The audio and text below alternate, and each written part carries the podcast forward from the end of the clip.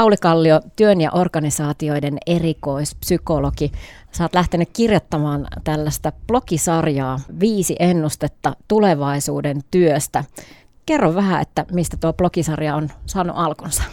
No mä tuossa varmaan viime kevään aikana rupesin jotenkin pohtimaan tuota työn tulevaisuutta siltä kannalta, että mitähän kaikkea tässä ehtii vielä tapahtumaan esimerkiksi minun työuraan aikana, joka alkaa olla jo tuolla, tuolla seniorivaiheessa ja, ja tuota, olen, olen piakkoin siirtymässä sitten niin sanotusti kolmanteen työvaiheeseen urallani ja rupesin miettimään, että mitähän minä voisin vielä tässä pohdiskella ja ehkä jättää vähän perinnöksikin ajatuksia, niin sitten ja sitä kautta sitten päädyin, päädyin sitten kuvittelemaan ja käyttämään hieman tietoa siinä, että mitä, mitä työs, työlle mahtaa tapahtua tässä seuraavien vuo, lähivuosien aikana. Tuo oli ihanasti sanottu, että kuvittelemaan ja käyttämään vähän tietoa, kun eikö se nyt niin mene, että ylipäätään niin kuin tulevaisuuden ennustaminen on varsin vaikeaa. Juurikin näin, mutta kuvitella voi aina. Ja varmaan pitäisikin useammin käyttää sitä kuvittelua vähän jokaisen ihmisen elämässä. Joo, ja tuossahan mä tuossa johdannossa jo ehdotan, että kirjoitapa itsellesi aikakapseliin kirje muutaman vuoden päähän ja avaa se ja katso, mitä olet kuvitellut itsellesi tapahtumaan esimerkiksi viiden tai seitsemän vuoden aikana. Pauli Kallio, oletko sä itselle tehnyt tällaisia kirjeitä? Olen minä joskus niitä kirjoitellut ja, ja myöskin olen kouluttajana pyytänyt opiskelijoita kirjoittamaan ja avaamaan esimerkiksi silloin, kun he ovat olleet jossakin uran käännekohdassa ja taitteessa esimerkiksi etsimässä uutta, uutta haaraa tai uutta suuntautumista, niin silloin usein pyydän, pyydän vähän ajattelemaan tulevaisuuteen päin. Ja juuri nyt en ole kyllä kirjoittanut, eiköhän se tässä, tässä synny tämän blogisarjan aikana vähintään. Ennen kuin mennään noihin tarkemmin tuohon blogisarjaan, niin pakko vielä kysyä, että miten ihmiset yleensä suhtautuu, kun sä pyydät kirjoittamaan tämmöistä kirjettä itselle tulevaisuuteen? No kyllähän se varmaan aluksi vähän hämmentä, että miten me, eihän me tiedetä, mitä tulee tapahtumaan ja eikä me pystytä sitä ennustamaan. Mutta sitten kun pikkasen auttaa alku ja pyytää vaikkapa lähtemään historiasta, että jos ajattelet viisi vuotta taaksepäin, että mitä kaikkea on ehtinyt tapahtumaan ja tästä taas eteenpäin, niin kyllä se sitten sieltä syntyy.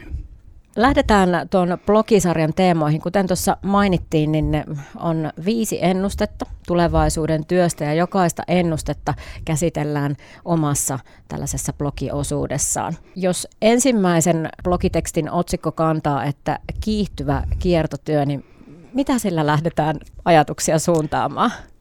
Joo, mä valitsin tuon otsikon sen vuoksi, että esimerkiksi tällä hetkellä jotenkin minun hätkähdytti esimerkiksi semmoinen lehti- tai mediaotsikko, jossa kerrottiin, että puolet opettajista harkitsee alanvaihtoa. Ja, tai toisaalta hoitajista aika moni miettii samaa Suomessa.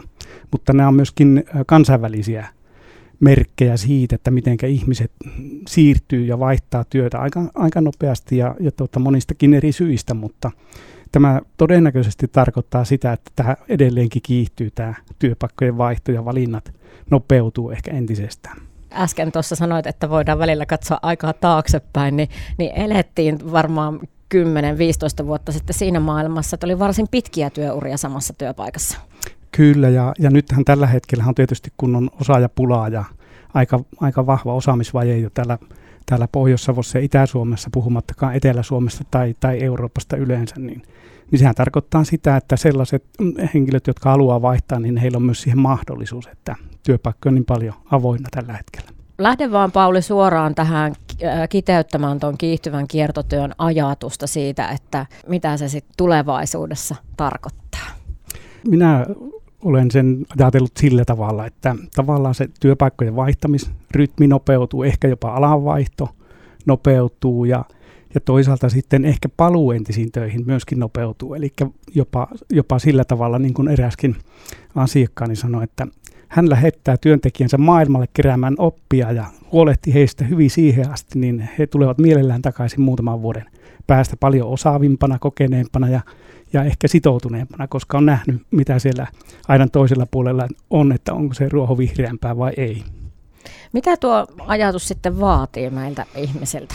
Ehkä se vaatii valmiutta muutokseen ja valmiutta uuden oppimiseen, koska tuota, on, on asioita, jotka vanhenee tällä hetkellä aika nopeasti, joku tekninen osaaminen, järjestelmät, niin poispäin. Ja ne tavallaan pitäisi unohtaa ja opetella uutta.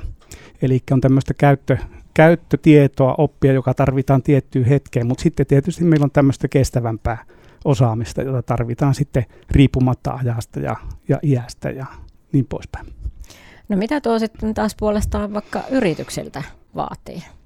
No yrityksiltä se, tar- yrityksiltä se vaatii sitä, että tarvitaan ehkä tietyllä tavalla sillä tavalla joustavaa suhtautumista työntekijöihin. Eli aikaisemmin puhuttiin siitä, että oikealle paikalle oikea tekijä. Nyt ajatellaan, että oikea tekijä, te, suunnitellaanpa hänelle, muotoilla hänelle sopiva työ.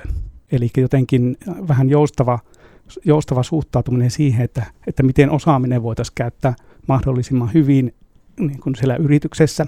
Ja toisaalta sitten työntekijän kannalta se tarkoittaa sitä, että jos pääsee toteuttamaan itseään ja parasta osaamista, niin myöskin sitoutuu ja se on paljon motivoivampaa sillä tavalla. Ää, on semmoinen yksi sanonta, että työntekijä valitsee työpaikan, mutta jättää johtajan. Tarkoittaa ehkä sitä, että, että silloin kun työolot on kunnossa ja huolehditaan hyvin, niin esimerkiksi palkka ei välttämättä ole, ole se keskeinen sitoutumistekijä, vaan, vaan ylipäätään se, että ihmiset viihtyy ja voi hyvin ja pääsee toteuttamaan itseään. Pauli Kallio, käy vielä nuo sitoutumistekijät, että mitkä on niitä, mitä, mitä ihmiset arvostaa? No e, yleisesti ottaen ihmisen, ihmisellä on kolme semmoista perusasiaa. Autonomia, yhteisöllisyys ja pystyvyys tai kompetenssi. Eli pystyy näitä, kun nämä perusedellytykset toteutuu, niin ne yleensä merkitsee sitoutumista. Ja, ja johtamisellahan tietysti luodaan näitä perusedellytyksiä sitten työpaikkaympäristössä. Tavallaan tunnistaa ne asiat, jotka on jotenkin pysyviä esimerkiksi sillä tavalla, että mitä pysyvää vaaditaan. Aika monissa ää, selvityksissä todetaan, että tämmöiset niin sanotut soft skills taidot, eli mm. yleiset työelämätaidot, tiimi, vuorovaikutus, esiintyminen, ylipäätään nämä, nämä tämmöiset perusasiat, joiden varassa töitä tehdään, niin ne on ja pysyy ja niitä tarvitaan oikeastaan vieläkin enemmän kuin aikaisemmin.